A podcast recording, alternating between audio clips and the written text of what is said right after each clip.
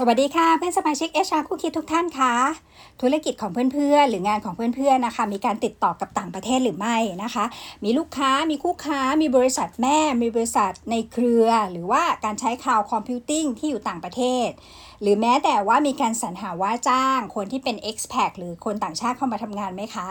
นะคะ ไม่มากก็น้อยค่ะ อย่างน้อยควรจะมีสักหนึ่งเรื่องเนาะเพราะฉะนั้นถ้ามีการติดต่อเหล่านี้ค่ะ ท่านต้องทำความเข้าใจเกี่ยวกับพรบคุ้มครองข้อมูลส่วนบุคคลหรือ PDPA ของบ้านเราค่ะ โดยเฉพาะมาตรา 28 29 แถม 30 ให้ด้วยเผื่อไว้เลยนะคะ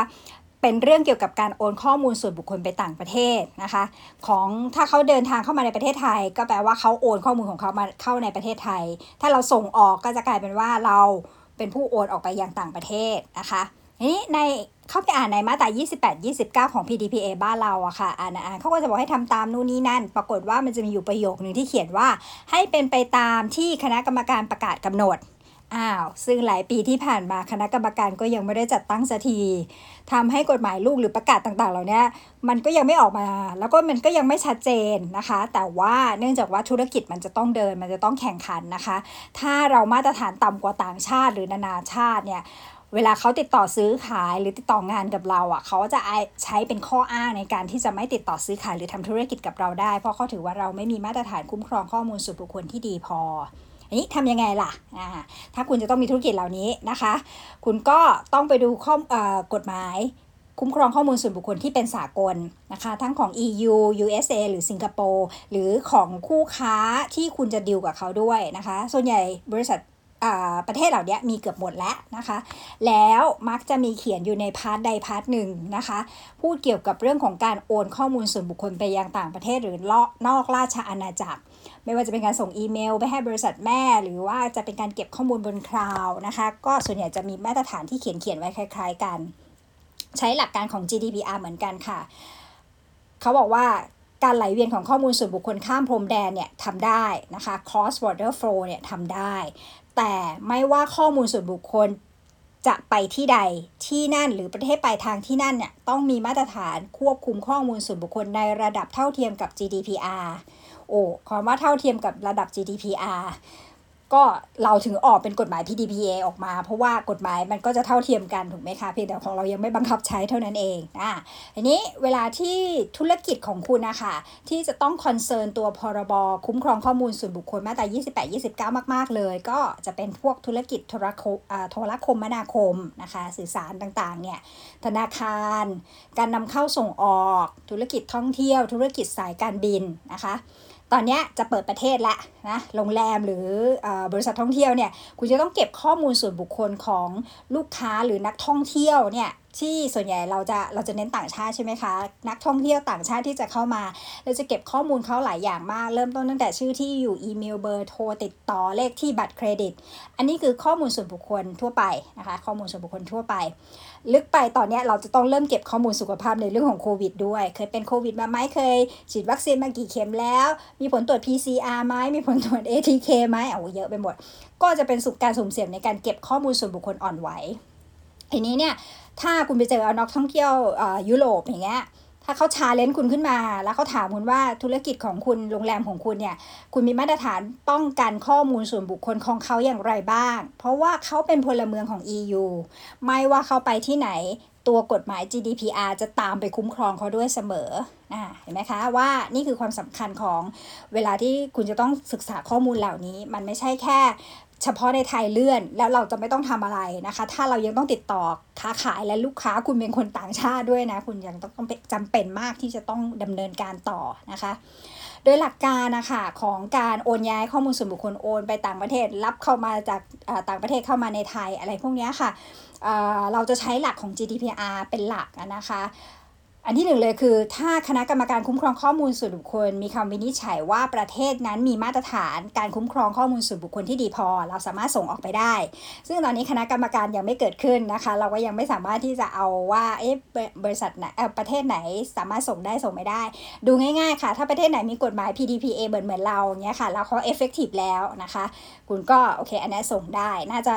น่าจะส่งน่าจะส่งออกไปแล้วไม่มีปัญหา แต่ตอนที่เขาส่งของฝั่งเขาเข้ามาหาเราเนี่ยอาจจะมีปัญหาเพราะของเรามาตรฐานยังไม่เคลียร์นะคะ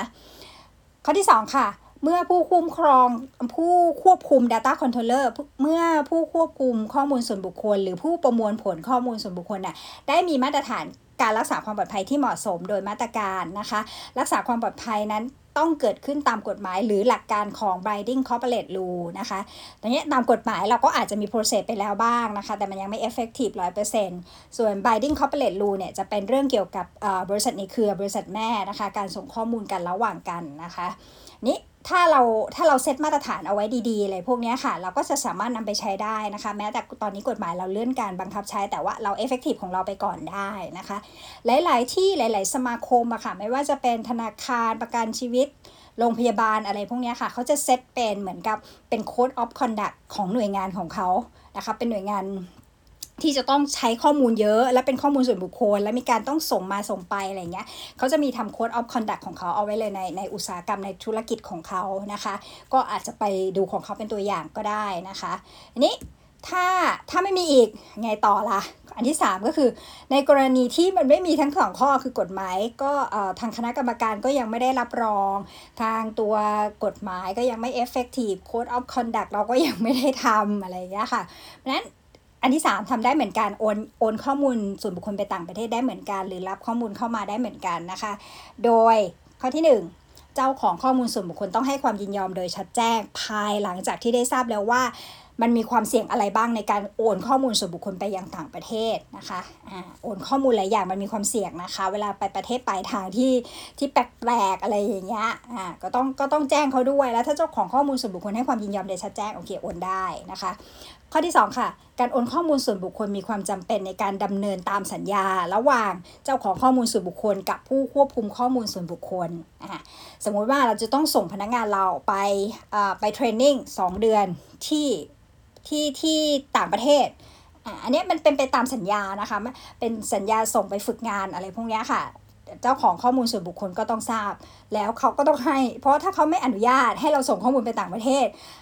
มันส่งออกไปไม่ได้ มันก็ส่งออกไปเทรนไม่ได้นะคะ อันนี้ก็จะเป็นไปตามสัญญาก็สามารถทำได้ หรืออันที่ 3 ก็คือโอนออกไปเพื่อความจำเป็นหลาย ๆ อย่างนะคะ เช่น การดำเนินคดีบางทีก็มีคดีกันระหว่างประเทศก็มีอะไรเงี้ยค่ะ หรือการคุ้มครองข้อมูลเพื่อเป็นประโยชน์ของเจ้าของข้อมูลส่วนบุคคลเอง ก็ก็สามารถโอนได้ แต่ว่าอันเนี้ยให้ระวังไว้นิดนึงว่า ให้กลับไปที่ขอความยินยอมน่าจะน่าจะดีกว่านะคะ แล้วก็การโอนไปเนี่ยเป็นประโยชน์ต่อสาธารณะ อันนี้ก็จะเป็นหลักการทั่วไปนะคะนี้ก็ฝากเอาไว้นะคะ เรื่องเกี่ยวกับการโอนข้อมูลส่วนบุคคลไปยังต่างประเทศ บางทีเราคิดว่าเราส่งอีเมล แจ้งมาแจ้งไปกันแบบนี้คิดว่าไม่เป็นไรจองโรงแรมให้พนักงานเซลล์จะต้องไปติดต่อค้าขายที่ประเทศดูไบอย่างเงี้ย จองโรงแรมจองตั๋วเครื่องบินจองอะไรนะคุณส่งข้อมูลทางอีเมลไปยังประเทศปลายทาง คุณไปดูด้วยนะคะ ว่าประเทศปลายทางเขามีมาตรฐานคุ้มครองข้อมูลส่วนบุคคลไหมนะคะ แล้วค่อยส่งไป หรือถ้าคนยุโรปหรือคนที่มาจากสิงคโปร์อ่า USA อะไรพวกนี้เข้ามาท่องเที่ยวในเมืองไทยนะคะ ตัวตัวองค์กรคุณตัวบริษัทคุณนะคะ คุณก็ต้องมีมาตรฐานเรื่องของการ คุ้มครองข้อมูลส่วนบุคคลให้เขาด้วยนะคะ เพราะเขามาจากประเทศที่มันมีกฎหมายตัวนี้ และกฎหมายเนี่ยมันตามตัวเขามาตามข้อมูลส่วนบุคคลที่คุณจะเก็บของเขามาด้วยนะคะ ก็ฝากทำความเข้าใจเรื่องนี้เอาไว้ด้วยนะคะ หวังว่าจะเป็นประโยชน์กับเพื่อนสมาชิกนะคะ พบกันใหม่สุขหน้าค่ะ วันนี้สวัสดีค่ะ